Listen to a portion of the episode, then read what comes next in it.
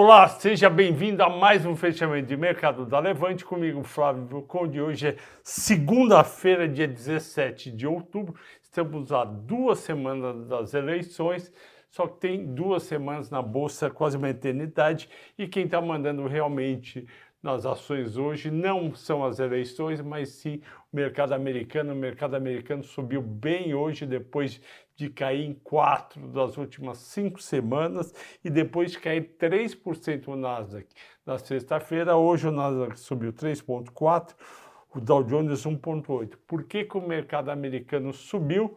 Porque o Bank of America divulgou um resultado muito bom, o pessoal gostou, e eles olharam todas essas últimas cinco semanas de bolsa caindo quase 8%, foram lá e resolveram comprar o que teria caído em exagero. Além disso, mais importante do que inflação e juros do Fed é o resultado real das empresas que começou a sair na semana retrasada.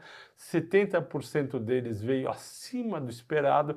Vamos combinar que os analistas em agosto, setembro revisaram para baixo a projeção de resultados, porque viram inflação e juros mais altos, falou, esse resultado que eu projetei em julho pode estar tá exagerado, eu vou baixar um pouco, então estão vindo acima do esperado também por causa dessa revisão que foi feita para baixo. De toda forma, sempre que vem alguma coisa melhor que esperado, a ação sobe. E também o mercado de juros, que tinha fechado na sexta-feira 4,03 ao ano, chegou a 3,95 ao ano e fechou a 3,98. Isso também ajudou o clima para as ações. O dólar contra moeda forte, euro, e libra, caiu 1% e isso ajudou todo o apetite pelo risco, não apenas nos Estados Unidos, mas também no Brasil.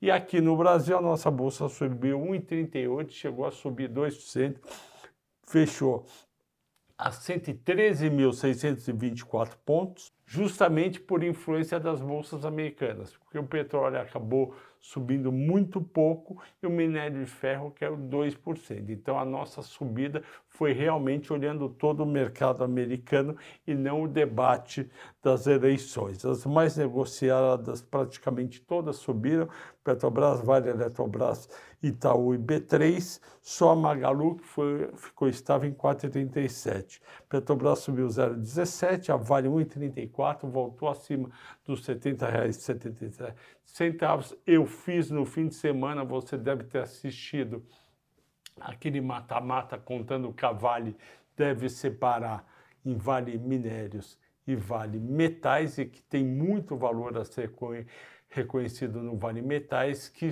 que é justamente cobre mais níquel, que vai crescer bastante a venda dos dois com os carros de bateria elétrica.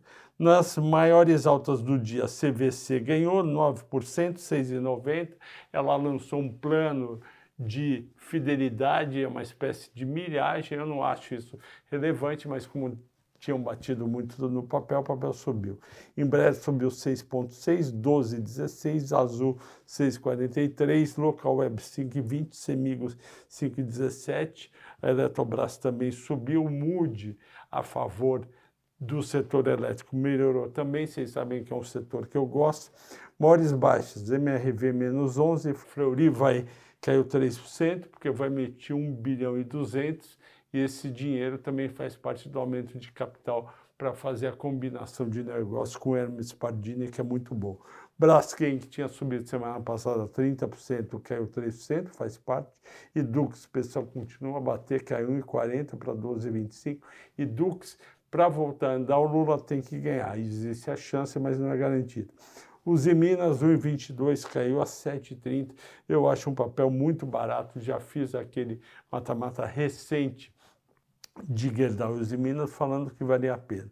Escolha dos assinantes foi MRV. Eu vou falar de tenda também. Por que, que a MRV caiu 12%? A resposta está aqui na divulgação das prévias operacionais. Primeiro, você precisa entender que a MRV não é mais uma empresa só de Minha Casa Minha Vida, que agora chama Casa Verde e Amarela, e de baixa renda. Ela diversificou, ela montou a Résia na Flórida, que está indo muito bem, lançando e vendendo condomínios na Flórida e também no sul dos Estados Unidos.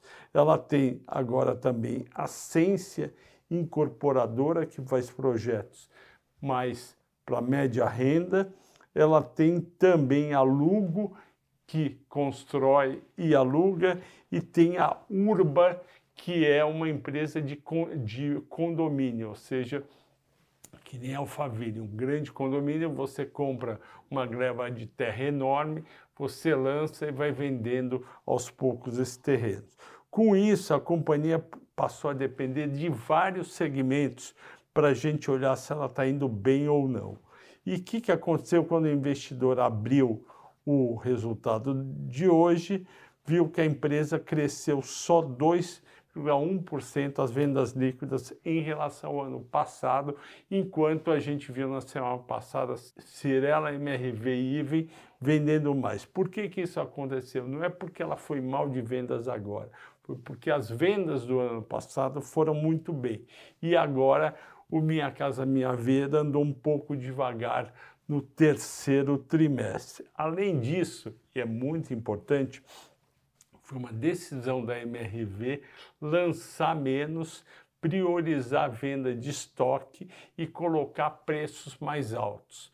A empresa estava com queda de margens, ela falou, opa, eu vou aumentar o, o ticket médio do que eu estou vendendo e realmente aumentou do terceiro, do quarto trimestre de 2021 em 169 mil para 201 mil, mostrando que está vendendo mais caro, porque está preocupado, obviamente, com a subida dos custos de construção.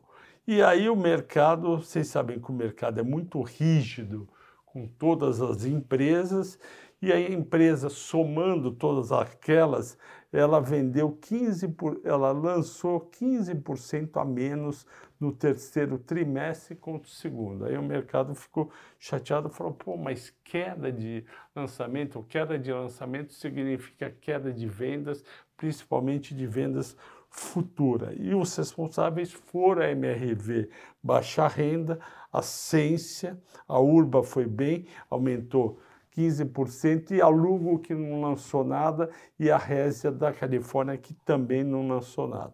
Aí a gente vai para as vendas, as vendas assustaram mais ainda os investidores, porque foram 2 bilhões de vendas no segundo TRI, 2 bilhões de vendas no, no no terceiro TRI do ano passado e só um bi e meio esse ano, queda de 43,8% em relação ao segundo TRI, 27% em relação ao segundo TRI do ano passado. Aí, investidor já estava chateado que, a, que eles não iam conseguir abrir o capital do segmento da Résia, como eu falei, a operação dos Estados Unidos, e aí olharam isso e falaram, cansei da ação, eu vou vender.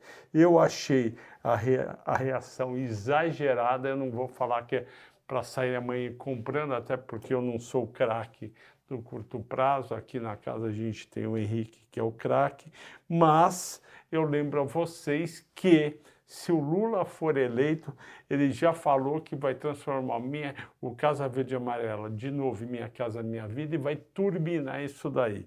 Então amanhã pode ser uma oportunidade de compra das ações da MRV, se você acredita que o Lula vai ganhar. Eu não acredito nem que ele vai ganhar, nem que ele vai perder.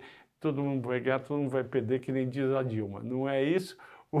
eu não tenho bola de cristal, eu não sei se ele vai ganhar ou se o Bolsonaro vai ganhar. Vamos falar de tenda um pouco. A tenda está com problemas desde o quarto trimestre. Ah, vocês lembram? A tenda é a empresa que, que saiu de dentro da Gafisa.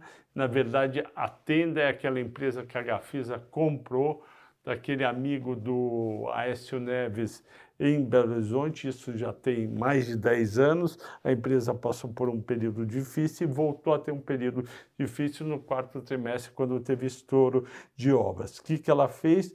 Ela fez uma coisa parecida com a MRV, aumentou o preço e diminuiu o lançamento. E aí os lançamentos caíram nesse trimestre, as vendas líquidas eram 36% ano sobre ano e 12 trimestre contra trimestre.